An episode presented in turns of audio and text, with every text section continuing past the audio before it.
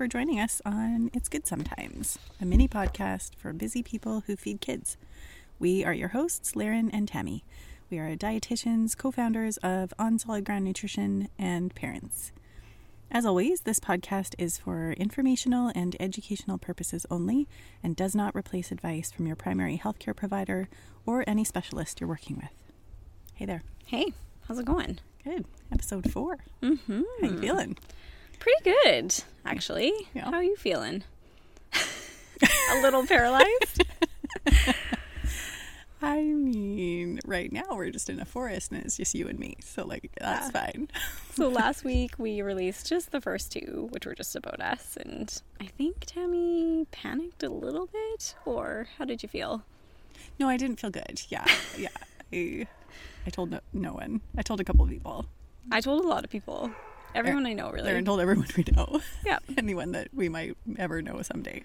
But I even went to a family group where my kids play and shamelessly plugged us as well to the facilitators. So yeah, we have very different styles. different styles slash Lerin's style is not my favorite. Uh, That's yeah. fine. Yeah. Um, so we have another question today. Yeah, this is a great one. I really like this one, and I think it's pretty complex. So we'll unpack it kind of as much as we can in kind of a shorter period of time. Um, but yeah, thank you to the reader that sent it in, and I'll just get right into it. So I've noticed that my nine year old sometimes sneaks food between meals. We offer food regularly throughout the day and offer treats often. But sometimes I come into the kitchen and she is munching on something that was out for dinner prep. I've noticed that some of our food has gone missing from the pantry, and I just found a bunch of food wrappers in her room. I'm worried about what this means and how it will impact her health. It's a really good question. It's a really good question. Yep. so I think what we're going to do today is I'm just going to ask Tammy a bunch of questions and she can answer. And I Oh, might chime in. we just had two dogs run through the forest. Yep. Yeah. That's Um, cool. And They're actually, I think there's three. So, first off, why do you think this happens? The sneaking food. Yeah. Um, I think so. We've talked about this a lot actually because this has has been part of my um, feeding kids experience. But and so Lerin, Lerin probably should be sitting on the side of answering this. But um, I I think there's a couple of reasons. I think we've talked this through a lot, and what we kind of always come back to is some kind of unmet need on the part of the kid. So I mean, for me, and I think you do this too and I hope this comes across as like this is how we operate in general is that the assumptions that we're making is that kids and and people in general but that kids are like doing their best all of the time that they when they do things even when it doesn't make sense right? Because like Oh, oh my goodness. there's All so the much that they do that doesn't make sense or so much that they do that seems like are you are you are you trying to make my life difficult? Um and they're not. And so and i so i think the assumption i'm always making is like if they are doing something they're doing it for some kind of reason Yeah, that they just can't articulate or communicate in Yeah. in a grown up way. yeah or Yeah. that or that they've tried and it didn't work and so Yeah. they're getting their needs met in in some way right um and so I think there's a bunch of things that could be going on. I mean, without sitting down with like this particular nine year old, I don't know. But um, it's- I think if I think of like unmet needs, right? Hunger is a big one. so, so hunger. just like straight up, either not getting enough at mealtime or um, not not getting enough filling foods. Um, Kids need a lot of fat and a lot of carbohydrate, right? yeah, and I yeah, like they need, yeah, they need energy dense foods and Mm-hmm. a lot of times as i use the word grown up just because i have small kids so i'm just going to keep using it versus adults but with um, children we kind of have this idea that they may eat like we eat and they don't. So um, because their energy needs are different and their growth needs are different. So they need more carbohydrates and more fat probably than we think they do. Yeah, I think I t- as like from as a nutrition professional, like I tend to worry less about vegetables. um maybe that's might be I don't know what saying that, but um because We've just lost half our readership or listenership right there. But um, but but I think because I think that that's uh, we're really focusing on on vegetables, which is great. Vegetables are great; they're lovely, they taste good, and they're colorful. Um, but actually, kind of, there's all those other foods, and they really need them. So sometimes it's just straight up hunger, I think, um, or not getting the satisfaction, right? So still feeling hungry after meals. Um, I think it can also be not getting foods that they like, right? On a on a really regular basis. And I mean this person did say that they offer food regularly that, often. that they offer treats often. And I think it kind of goes back to what you're saying, like our perception of often or enough is not it's really going to depend on the kid. Some kids are going to be like, "Yep, I don't mind how often you're offering it," and some kids are going to be like, "My friend gets this every day, and I don't, but I'd like it." So, um, so I'm going to sum it up. Scarcity. okay, Perce- or perceived scarcity for a child. So, kind of what you said, children, um, we kind of have the approach that there are no bad kids and they are doing something for a reason, and we have to figure out why that's happening. And if we were trying to speak on behalf of the child, my sense would be that they are not getting enough of the foods that they might need. And um, that's going to look different for each child and the amount is going to look different. and I would say that those would be the places I'd go first, Yeah. before other deeper unmet needs, right? Mm-hmm. Sort of like, do we have a situation where food perhaps is a proxy for something else, Mm-hmm. right? But I think first, I would, unless there's a very clear indication that, like, there is something else missing from a child's life, Yeah. my initial inclination would be to go to like looking at hunger, looking at access, Yeah. looking at at not not uh, at the perception of scarcity or Yeah. the perception of abundance, right? Versus like what versus the parents' interpretation of it. That would probably be my first place, just to make sure that that stuff's all there. Yeah. Yeah. Okay. Um, the second part of this question was I'm worried about what this means and how it will impact the child's health. So, because you had said that you had experienced this yourself Yeah.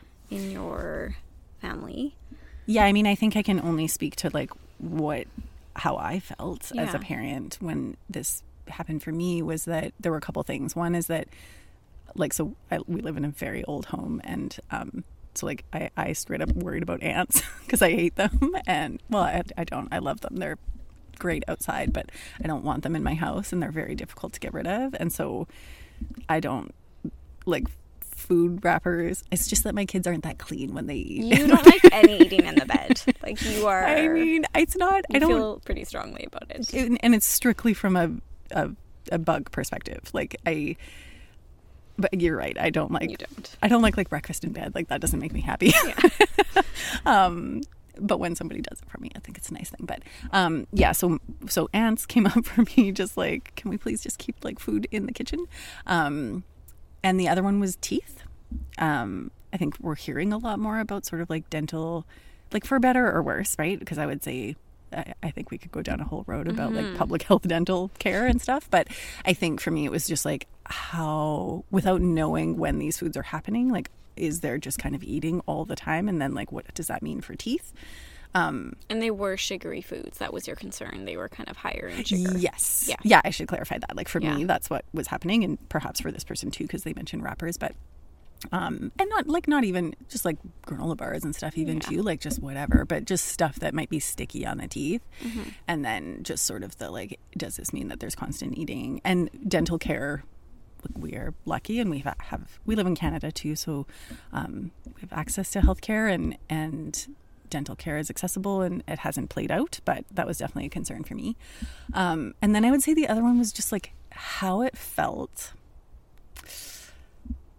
I don't really know how to explain this. So it was like how it felt as a person who was responsible for providing food, feeling like I was kind of nailing it, to be totally honest. Like, just, yeah, like I'm doing a pretty good job here. And then finding out that it wasn't enough.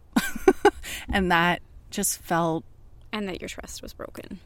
like the height, the sneaking. Yeah, like the sneaking and like what does it mean when my small child, right? Like nine is not that old. I don't know. Like I, mine was, I don't know. Yeah, like probably around the same age.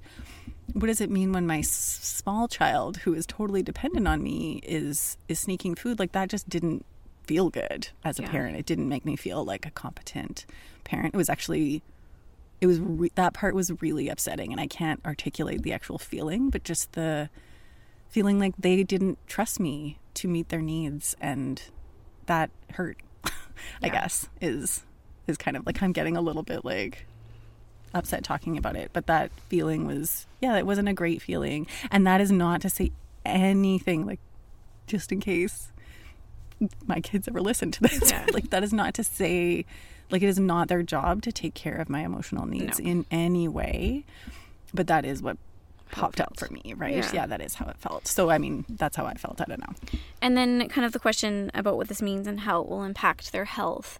Mm. Um, have you heard anything else from any other parents? Because I know I, I've actually had some conversations with parents about this and kind of their concerns.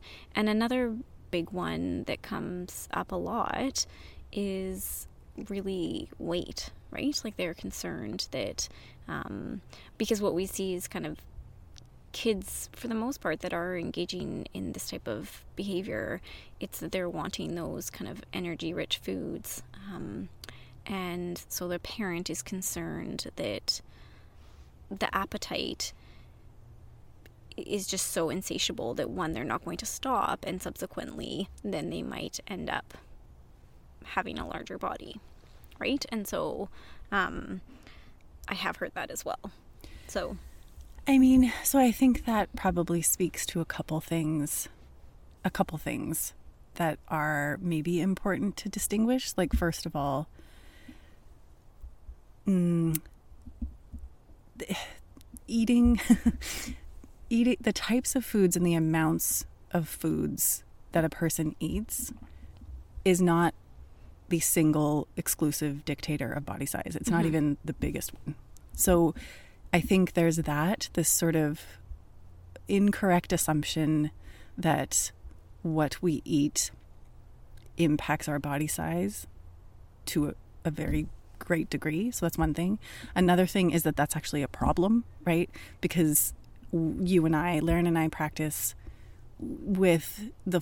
We just believe very strongly that human bodies are diverse. Like they just they just are. they're We've supposed just to be different sizes yeah, like we've just we've we've read the same research and you know and but and clinical judgment and like it just and we want to create a world where that is is okay yeah to have Yeah, different, bo- and- different body sizes and that it's accepted and celebrated Yeah, that and it's so- not just tolerated Right. So I think I feel very strongly about this is where I'm prone to, prone to ranting and I'm not going to.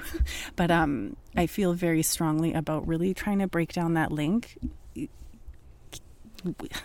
Different body sizes exist like all across the spectrum and that is in my opinion totally fine.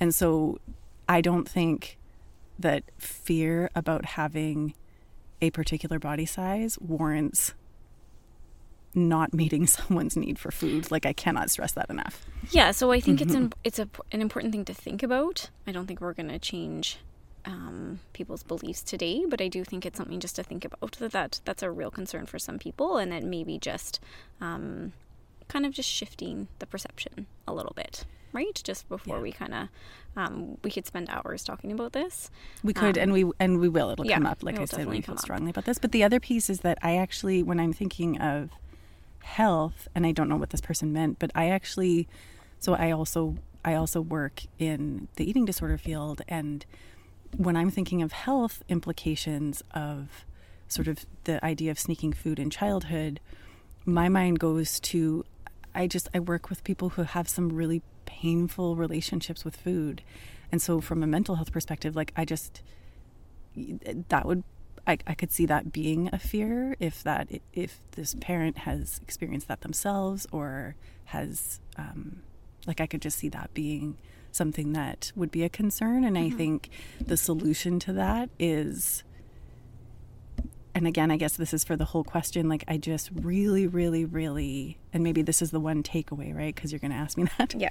Um, is just really minimizing or making sure that this does not come up at all. Any shame Yeah. around what is happening here. Like, I think if that, like this, this is the point, right? Where, as a parent, we have an opportunity to be very curious about what's happening, to try to really understand it, to try to look at it from a variety of different perspectives, and to try to manage our feelings elsewhere, Yeah.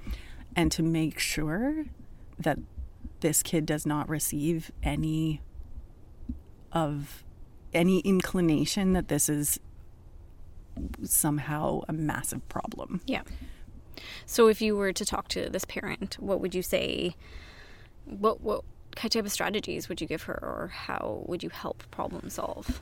I mean, I think if it is possible to either have a conversation, right, or or provide, just I guess I would go to pro- providing, right? Like, is it possible to offer these foods more often, differently, in different portions, to bring them in in different ways? It depends. I think a lot depends on like what they are already offering and what is being snuck.